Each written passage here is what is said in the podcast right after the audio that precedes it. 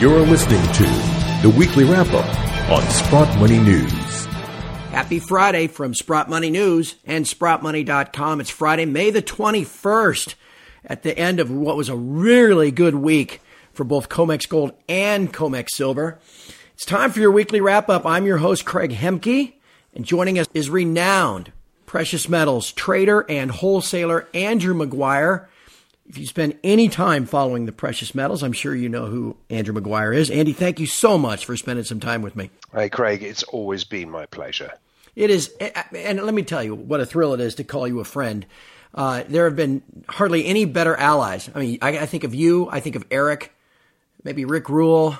Uh, it's a pretty short list of people that have been there slugging away for really decades. So, first up, thank you for all you've done. Well, also, and please send my, my best wishes to Eric. Certainly will. Certainly will. And to all of you out there, thank you for listening and submitting your questions to us each week. Again, that email address is submissions, the word submissions at sprottmoney.com. If you enjoyed today's weekly wrap up, maybe the Ask the Expert segment, I just recorded that a couple days with, ago with Rob Kirby. That'll probably be up later today. Very, very interesting Ask the Expert segment or even those monthly precious metals projection podcasts that I do with Christopher Mullen, please be sure to subscribe, like, even share those posts on whatever channel you're listening to. They'll help us get the word out. No doubt about that. Uh, just a couple of those questions that came in this week, I want to make sure we tackle before we get to uh, Andy. Uh, first, somebody asked if we could talk about uranium. Um, that's not really something that Andy and I follow, though the folks at Sprott Inc including Rick Rule, though he's no longer, I think Rick officially formally retired, but I know Rick Rule and everybody at Sprott Inc. is very excited about uranium after what has been a 10 year oh, sojourn in the desert following Fukushima. But it looks good, and I know the uranium stocks are rolling too. So, uh, for the person wrote in asking about uranium, heck, I would just go to the Sprott Inc. website and uh, look at some of the free research they have posted there. The second question was actually sent to me and asked what I think of uh, this uh, presidential candidate named Pedro Castillo down in Peru and his threat to uh, maybe nationalize or semi nationalize the mining companies in Peru. Look, I take that very seriously. And when I heard about that maybe about a month ago, uh, I actually trimmed a few of my holdings. I didn't eliminate, but I trimmed a few of my holdings that have operations there. All I know is what Eric has always told me. He, jurisdiction and adherence to the rule of the rule of law is extremely important uh, when looking and evaluating a mining company, uh, where they are, and again, whether the rule of law is adhered to and is stable in that jurisdiction. Very, very important. So, uh, without speaking specifically to Peru, because who knows how that election will go, uh, just a reminder that's something you've always got to check out as you do your own personal due diligence and risk assessment uh, when making investments. And so now let's get to Andy. Gosh, there's a lot going on, Andy. Um, I, again, I want to advise people to check back to the Sprott Money site for that Ask the Expert with Rob Kirby, because one of the things that I asked Rob to talk about was these pending uh, enforcements of, of segments of Basel III, which look like they might have a big impact on the precious metals market, specifically all the unallocated shenanigans in London. And that's something Andy wants to talk about. And to set that up is the third question that we got uh, this week. And uh, it's all about silver, a question that comes up on my site, TF Metals Report, all the time. And that is hey, look, these banks have infinitely deep pockets. They're too big to fail. They play this game, printing the contracts, dumping them on the COMEX. Uh, they're never subject to margin call. They're, I mean, they have infinite liquidity. What's to say this is ever going to end? How can we know? Because we know the price isn't fair. We know the price isn't based off of physical supply and demand. How can this end? And so, with that teed up with a big old driver or a bat or whatever you want, that's teed up for Andrew Maguire. Andy, take over.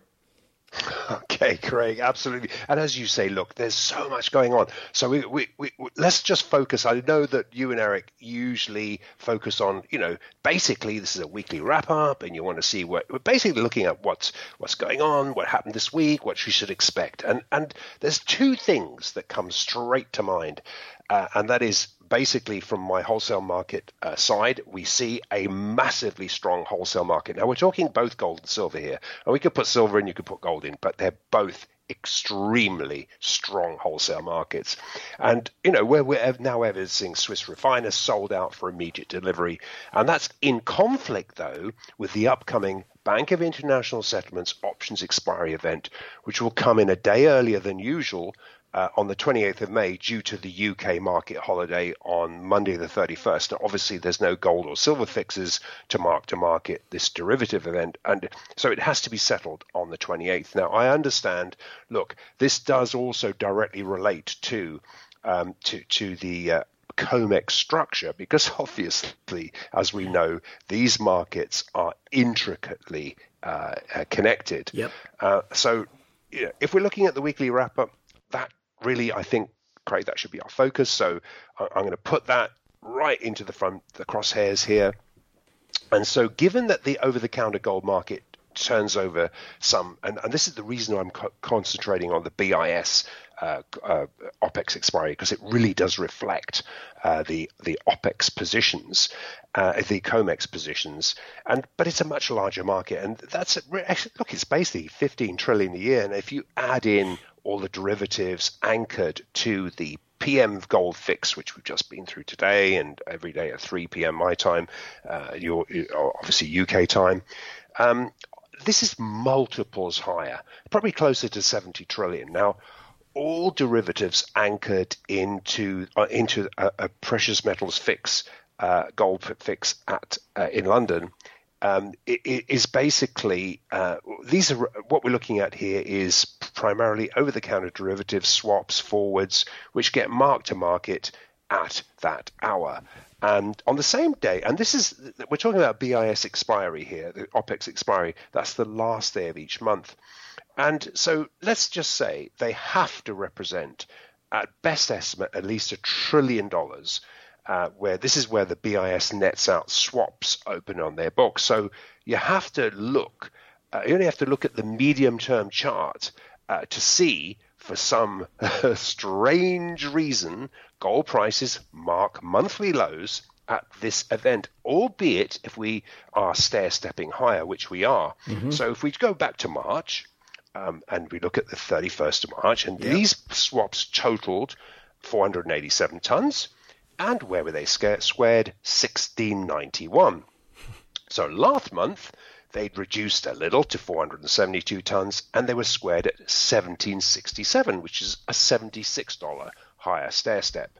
Now, although the, the BIS can cash settle the bulk of the remaining unallocated gold credit liabilities, which are definitely laid on the books of the too big to fail bullion banks, uh, privileged to have gold accounts at the Bank of England, these swaps are nevertheless being gradually unwound. So, at best estimate, these swaps are likely reduced to around 440 tons, which is worth about 30 billion at current prices. And uh, you know, in other words, that I mean, that's basically what we're looking at. And to best assess where the sweet spot is for next Friday, which is also reflects with what we're looking at next uh, Wednesday. Uh, it's Tuesday, Wednesday next week. Yeah, Tuesday absolutely. on the Comex. Yeah, Tuesday on the Comex.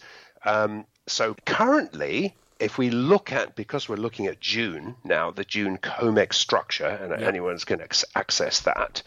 Um, as we go into first notice, say as you say, 26th of May, the OPEX structure has what it's done is actually significantly improved. So the footprint suggests that the naked portion of the bearish op- op- OPEX bets sold at 1800 are now partly in the hands of hot money looking to gain some alpha inside a previously capped range. And while further out the curve, actually 1900 looks to also have been heavily bet against. Yeah. Now, while the BIS would ideally like to spot uh, close spot gold at 1800, and obviously we look at 1875 as we speak right now in futures. Um, and, and, spot gold really, to be honest, I mean, it, it's almost tick for tick at this point uh, into this expiring uh, COMEX contract. It's been in backwardation for months, to be honest. But but essentially, um, so really, um, what we're running into the BIS uh, although they'd like it at 1800 or maybe just a slight notch below, the enormous t- sovereign size T plus two physical gold uh, spot uh, demand has really stair stepped uh, up to 1850. Now you cannot ignore this mm-hmm. into a strong wholesale market, mm-hmm. you know, mm-hmm. which is starved of immediately deliverable bullion at current prices. Now, look, nothing we are seeing nothing coming on offer of any size that does not command a strong premium.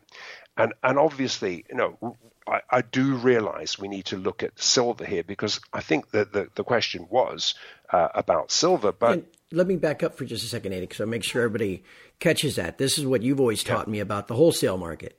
Uh, if you can identify where those bids are to buy, then you know the banks are going to be reticent to take the paper price below there and trigger those buys. So when right, so when you say 1850, that's a, that's going to be really hard for them to take it below there if those bids remain, correct? Cor- correct. All Even right. though the option structure does suggest that these guys, and as we've just said, we look to look at the last two months and look at the spike lows into those stair step higher, and and uh, really they at the time we, we were pretty sure that's where the wholesale bids were aggregated. Now in sovereign size they've moved up to 1850, so it's going to be really interesting. Mm-hmm. Uh, do they dare? But look, you you also know something very suspicious. Gold and silver. This is where how come have you ever seen in all the history, Craig? Have you ever seen the CME come out and issue a margin reduction into a rising gold and silver price? Yeah, who I are mean, they letting off the hook in reducing their margin calls? Right. Clearly, it was trying to add some more casino chips to the shorts. Clearly, I mean, th- th- this expansion of open interest uh, though, r- really that we've been watching has been what's we've been seeing a lot of failures to get this traction down. Right. And I think that's partly some of this open interest increase. Obviously, there's some some doubling down efforts by the insiders, but I'm also seeing that there is definitely some forced delta hedge futures buying uh, to protect I mean, some bearish bets, and we know, Craig, they're not just made some months out. In some instances, these bets are made a year ago, and you could you could look fast mm-hmm. forward now and look at look uh, look at an option structure a year out, and and these bets are in place. Um, because it creates a lot of alpha for these guys. Some of them are specs too, but I think, to me, uh, we never count out the BIS. Uh, uh, you right. know, they're, right. they're very strong. Let, us and, and again, before we get to silver, just so, yeah. again, we've had a great week this week. We've had a great six or seven weeks, and that trend should continue. I think all the way to 2000 by maybe early July. But just don't be surprised, everybody listening, if next week's a little tough and a little sideways, because again, we've got COMEX options that expire at the COMEX close Tuesday. We got the front month and what will be a delivery month June contract going off the board. The COMEX close Thursday. And then, as Andy said, all of these uh, BIS and LBMA options will price at the London Fix, which is 10 o'clock Eastern next Friday. So we've got a lot of rationale reasons for banks to uh, actively work to keep price held back next week, and then we'll see what happens as we go into June. Andy, you did want to talk about silver though before we, and then we'll wrap up with some Basel three stuff. But what do you think about silver? Yeah, and, and, I'll, and I'll also say that the um, this, this option structure for gold, just before we leave gold, yeah. is not dissimilar uh, to what drove gold to rally through strong uh, COMEX 1758 resistance on the 15th of April. And, and, we were looking at a very similar structure at that point. And we've got gold at well over 100 bucks higher. So it, it's not always a guarantee that these guys can pull off uh, when the when the wholesale market is that strong. Uh, you've got to you've got to cover off your uh, de- delivery exposure. But yes, silver. Look, as we know, it's not in rollover. I mean, look, the, the open interest is relatively small to gold, um, but footprints also suggest to us that the the bearish options bets made at 28s uh, are extremely vulnerable to being run and, and and into OPEX. Now, this this structure again, it's so remarkably similar to the when we saw the capped 25 675 range. If you remember, on April the 15th, that was two bucks ago, we saw a very similar setup. Uh, um, so, yeah, I, I, mean, I actually see further out the curve. We're seeing uh, with such a strong market. I think there's going to be some fireworks here. Yeah. But I honestly don't think I'd be really surprised, given that silver is at, tied at the hip to gold, and this is a massive BIS OPEX expiry. I would say the rallies really probably start to commence after uh, the BIS OPEX is done on Yeah. the 28th. Yeah. And I should point out too, anybody can pull up a chart of silver this week. I keep telling people on my site, all this rally from last year, we've yet to have a weekly close above 28. That was going to be a kind of a trigger point for me. And anybody, man, pull up a chart. Just even this morning, we were above 28 about an hour ago, and now we're 27.50. Pull up a chart of just the action this week, and you'll definitely see the heavy hand at 28. Uh, and at, as we wrap up, it, people are catching on uh, to these. Again, these regulations of Basel III were written in 2014 in response to the financial crisis. And, uh, you know, all the different shenanigans the banks have done, you know, the quadrillions of derivatives, not in the precious metals only, but I mean, it's just out, out it's mind boggling the dollar value and the exposure and the counterparty risk all these banks have and how they're all systemic risks. And so Basel III was written uh, as this pertains to, uh, at least for gold and silver and in London, some of these uh, provisions are going to go into effect for the EU based banks at the end of next month. And then uh, all the way over to the UK first of next year. I know you've got some thoughts on this. There's a lot of information out there. Uh, how do you see all of this, and why is it being done, and how do you see it playing out? Yeah, I think this raises the, the, the main question. After if people say, okay, after 50 years of gold price suppression, why would the Bank of International Settlement, the central bank of all central banks, why would they allow the gold price to be re- revalued higher? Uh, and and the bottom line is, and it's in defense of U.S. dollar hegemony, which is most definitely under attack by China and Russia. Look, this is uh, warfare isn't fine, uh, isn't done on a nuclear basis. It doesn't. It is not doesn't undertaken in, in, in weapons. Everyone would be smoked from from from from, Yeah. from this planet. Um, look, China and Russia and the gold-rich BRICS countries are going to greatly benefit from revaluing gold against the dollar, and Basel III puts this this onto the front burner. And I think you know, we've been all over this Basel story now for almost a year, and, and, obviously there's been a great deal of skepticism now, but but now it's on the front burner on every channel. And, and you know what? The LBMA begging letter came out uh, recently. That was a sign of absolute desperation. Look. I think, bottom line, every central bank will be able to revalue its physical reserves higher from the current 50% haircut into a fully cash exchangeable asset. And look, We've already seen central banks, and you talked about it recently in one of your interviews. Eh, look, central banks are seeking to repatriate reserves. They're scrambling over each other to do it. As they're adding reserves. Russia, China have added significantly more gold purchases than have ever been disclosed. And look, you know, I, I don't know where you sit on this, but we're not alone in assessing the PBOC's probably surreptitiously, surreptitiously added around 25,000 tons to Yeah. Uh, Russia's openly sold U.S. treasuries to buy gold. Uh, in fact, by January, Russian gold reserves officially surpassed U.S. dollar holdings. But you know, but like China, they have seriously understated what they're doing. So, you know, really, uh, uh, bottom line, you know, central banks will be able to pay off trillions of dollars of debt by revaluing gold. And and I think, you know, look, I know that we're short of time here, and I know we've got to keep this brief. But look, Craig, what what we what we are assessing here is we're marking the end of a failed credit-based fiat monetary system where gold will once again gobble up the obligations, and how that has to be done by a price reset. And I think everyone's going to be very, very. Um, uh, it's going to benefit every single central bank to do this.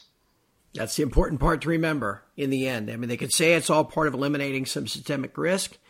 Okay, sure. Uh, get some of these derivatives off their books because we know, you know, uh, the, again, the trillions of dollars of derivatives.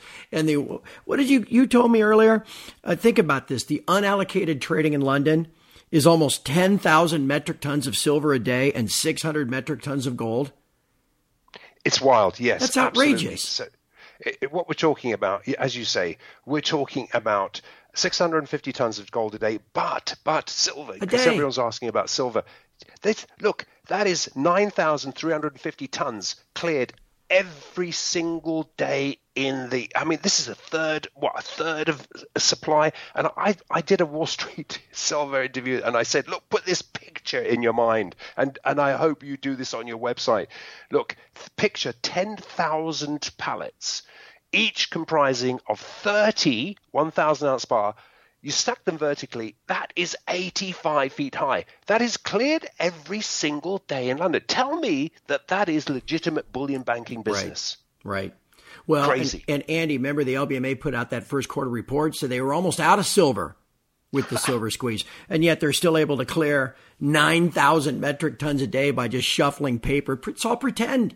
And if we can call them to the carpet, get them out of that business, and we have to actually find price based off of something closer to a physical price. Oh my gosh. Uh, and and our, and our woolly-headed friend, um, uh, uh woolly-headed Group, uh, five hundred to one is what he said. Brazenly is what silver is is leveraged at. So hey, every time you take two ounces off the uh, off the off the market in physical form, you're taking a thousand ounce bar off the off That's the market. beautiful thing, beautiful thing. And if you need some of that physical metal you want to diversify out of dollars, as Andy said, all of these central banks are doing around the world. Man, if they're diverse, if they're getting rid of some of their dollar reserves, why would it not be a good idea to get rid of some of your dollar reserves? It's the same thing. Now, Monday, of course, is Victoria Day in Canada. So we want all our Canadian listeners to enjoy a three day weekend. Try not to drink too much Moosehead or whatever the favorite is up there. But if you're looking to invest in precious metals over the weekend, go straight to sprottmoney.com great deals on gold, silver, platinum, bars, rounds, coins. Or if you want, you can also just talk to an actual person. But they got to wait till Tuesday if you don't get that done today. But again, that number, 888 861 0775, and someone from the team will be happy to help out. Andy, as I said when we got started, I'm glad you're on our team. Let me tell you that. Thank you for all this great information, and I hope you have a great weekend too. And you too, Craig. Thank you, and and uh, greetings to all your listeners. Thank you, Andy. Have a great weekend, and from all of us at Sprott Money News and SprottMoney.com. Thanks for listening. Please enjoy your weekend.